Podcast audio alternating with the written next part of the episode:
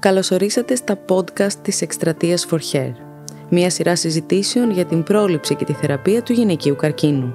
Γιατί η γνώση, το θάρρος και η πίστη για την νίκη είναι η καλύτερη στρατηγική σε κάθε μάχη.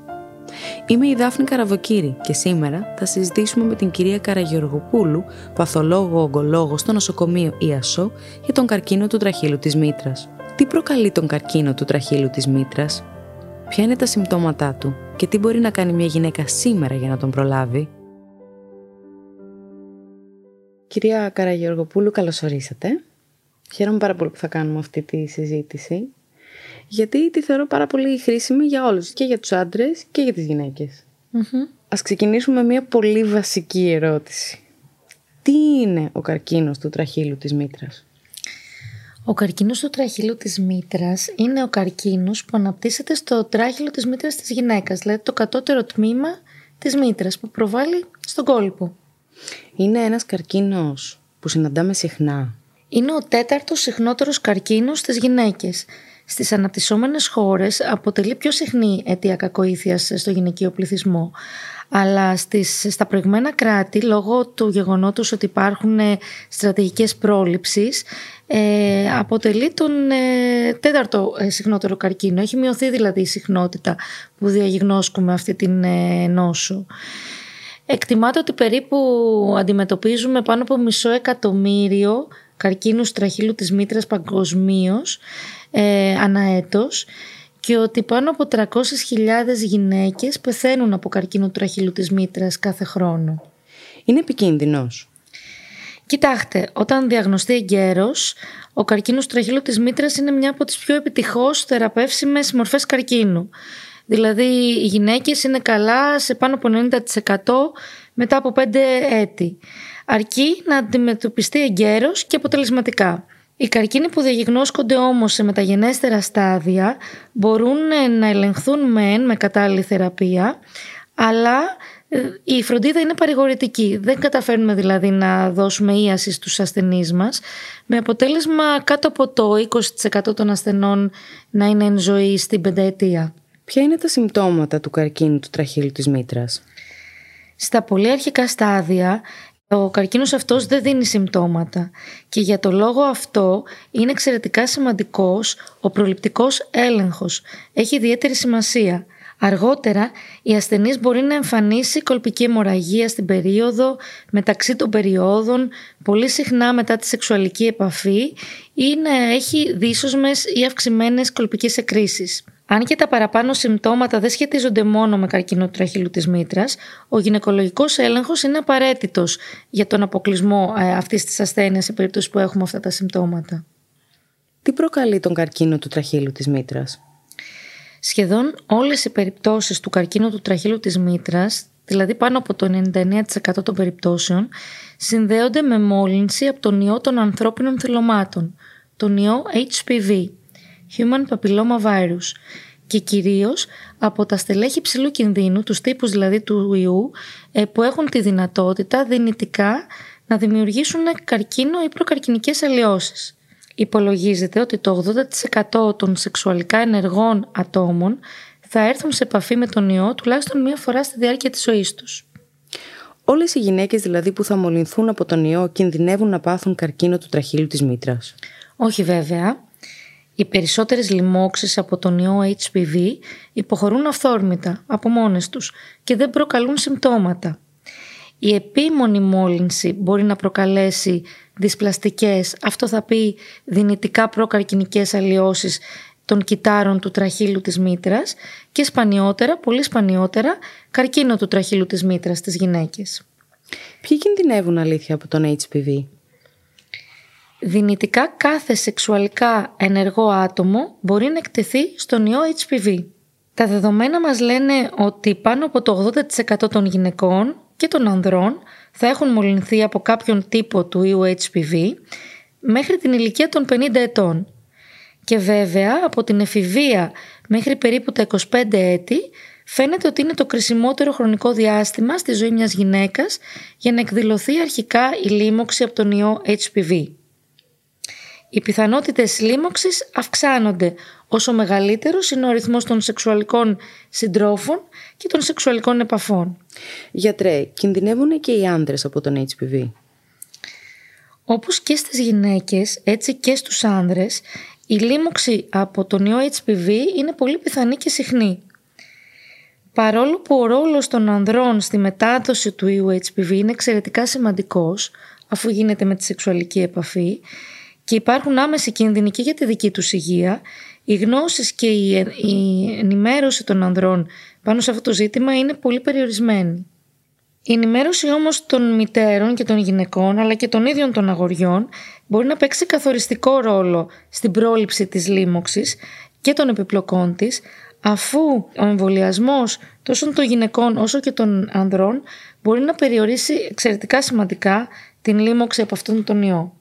Άρα η μητέρα ενός αγοριού τι πρέπει να το συμβουλεύσει και σε ποια ηλικία; Η μητέρα ενός αγοριού μαζί με τον παιδίατρο ή την παιδίατρο πρέπει να γνωρίζουν ότι και τα αγόρια είναι σημαντικό να εμβολιαστούν έναντι αυτού του ιού, ο οποίος μπορεί να προκαλέσει είτε τα λεγόμενα γενετικά κονδυλώματα, που είναι μια ασθένεια η οποία δεν έχει ογκογόνο δυνατότητα, αλλά είναι εξαιρετικά ενοχλητική και μπορεί να απαιτεί συχνές έτσι, θεραπευτικές ε, παρεμβάσεις, αλλά και από δυνητικά προκαρκινικές αλλοιώσεις από τον ιό, όπως παραδείγματος χάρη τον καρκινό του ραχύλου της μήτρας στις γυναίκες ή άλλων γεννητικών οργάνων όπως του εδίου ή του κόλπου ε, ή του προκτού, όργανο που έχουν τόσο οι άνδρες όσο και οι γυναίκες, ε, του στοματοφάριγγα, του λάριγγα, του φάριγγα, όργανα που έχουν τόσο οι άνδρες όσο και οι γυναίκες, αλλά και του πέους στους άνδρες.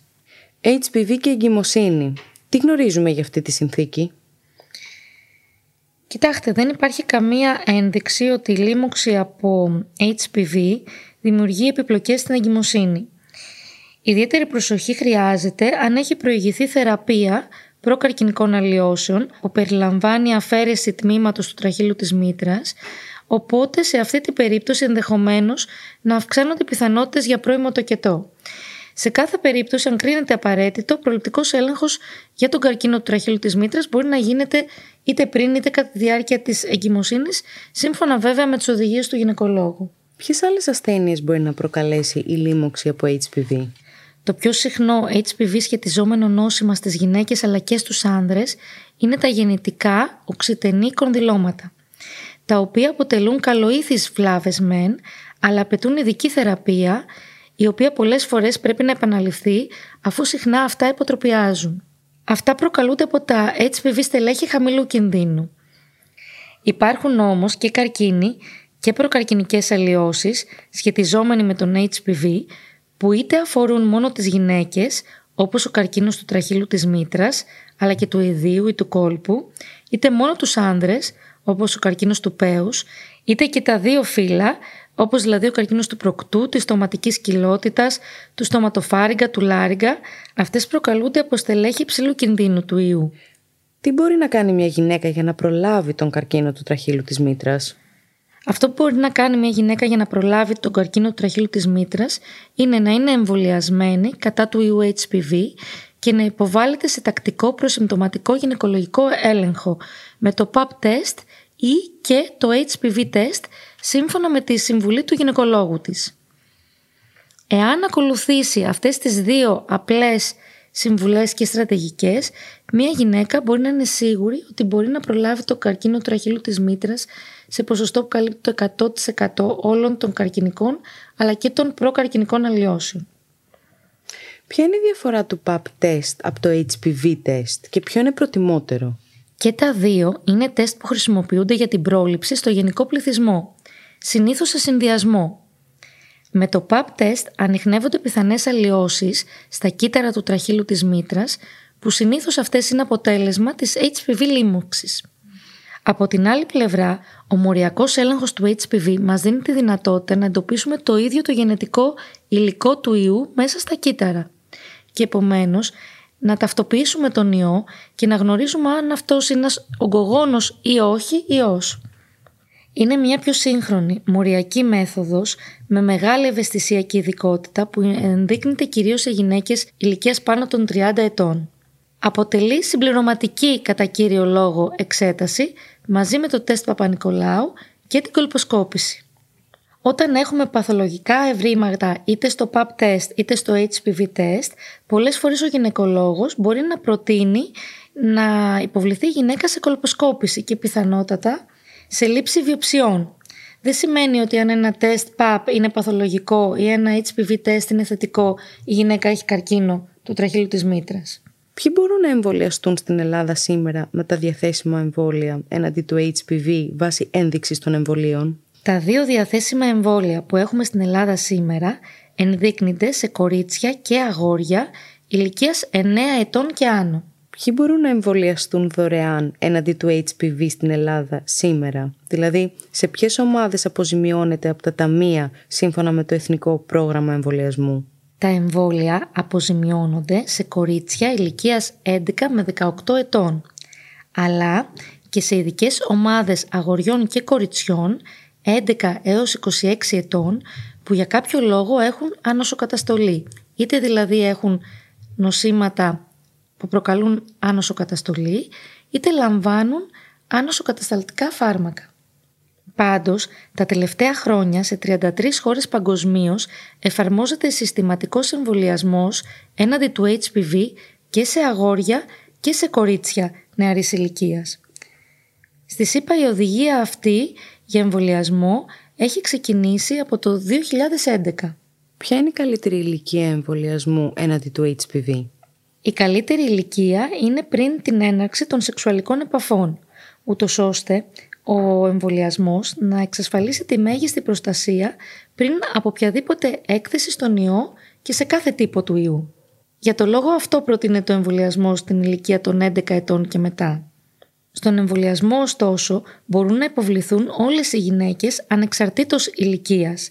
Ποια είναι τα εμβόλια που κυκλοφορούν στη χώρα μας αυτή τη στιγμή; Στη χώρα μας κυκλοφορούν δύο εγκεκριμένα εμβόλια. Το ενιαδύναμο, το οποίο προσφέρει προστασία από 9 στελέχη του ιού, 7 στελέχη υψηλού κινδύνου και 2 στελέχη χαμηλού κινδύνου.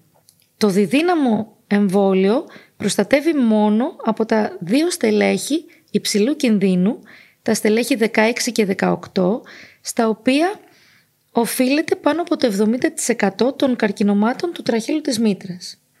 Οι κλινικές έρευνες μας δείχνουν ότι η προστατευτική δράση του ενιαδύναμου εμβολίου αγγίζει σχεδόν το 100% τόσο για τις προκαρκινικές όσο και τις καρκινικές αλλοιώσεις, όσο και για τα κονδυλώματα των γεννητικών εργάνων, εφόσον χορηγηθεί πριν την έναρξη της σεξουαλικής ζωής. Εάν έχω εμβολιαστεί, πρέπει να συνεχίζω να παρακολουθούμε με HPV και PAP test. Ναι, είναι εξαιρετικά σημαντικό να συνεχίζετε να παρακολουθήσετε, διότι το νιαδύναμο εμβόλιο προφυλάσσει από 7 συνολικά αγκογόνους HPV ιούς, όχι όμως από όλους. Επομένως πρέπει να παρακολουθούμαστε για να είμαστε σίγουροι ότι δεν έχουμε προσβληθεί από κάποιον άλλον ιό. Εάν έχω ήδη σεξουαλική δραστηριότητα και δεν έχω εμβολιαστεί, έχει νόημα να κάνω το εμβόλιο; Ναι, έχει νόημα να κάνετε το εμβόλιο, γιατί ακόμα και αν το σεξουαλικά ενεργό άτομο έχει ήδη μολυνθεί από κάποιο τύπο του ιού πριν τον εμβολιασμό, ο εμβολιασμός μπορεί να το προφυλάξει από τους υπόλοιπους τύπους του ιού, είτε αυτή είναι ογκογόνη είτε όχι, και επομένως από τις αντίστοιχες αλλοιώσεις, είτε τα κονδυλώματα, είτε τις προκαρκινικές αλλοιώσεις, είτε ακόμα ακόμα και από τον καρκίνο του τραχύλου της μήτρας ή των άλλων οργάνων που είπαμε. Εάν έχω μολυνθεί από τον HPV, παραδείγματος χάρη, έχω θετικό τεστ PAP ή HPV τεστ ή διάγνωση κονδυλωμάτων, έχει νόημα να κάνω το εμβόλιο; Φυσικά και έχει νόημα. Τα εμβόλια μπορούν να προστατεύσουν έναντι μελλοντικών λοιμόξεων από τύπους του HPV που καλύπτουν και στους οποίους εσείς μπορεί να μην έχετε ήδη εκτεθεί. Αυτό όμως που είναι σημαντικό είναι να καταλάβουμε ότι τα εμβόλια αποτελούν πρόληψη Επομένως δεν μπορούν να θεραπεύσουν από μία λίμωξη στον ιό στον τύπο του ιού στον οποίο εμείς ήδη έχουμε εκτεθεί, ούτε για νοσήματα που είναι ήδη παρόντα τη στιγμή του εμβολιασμού.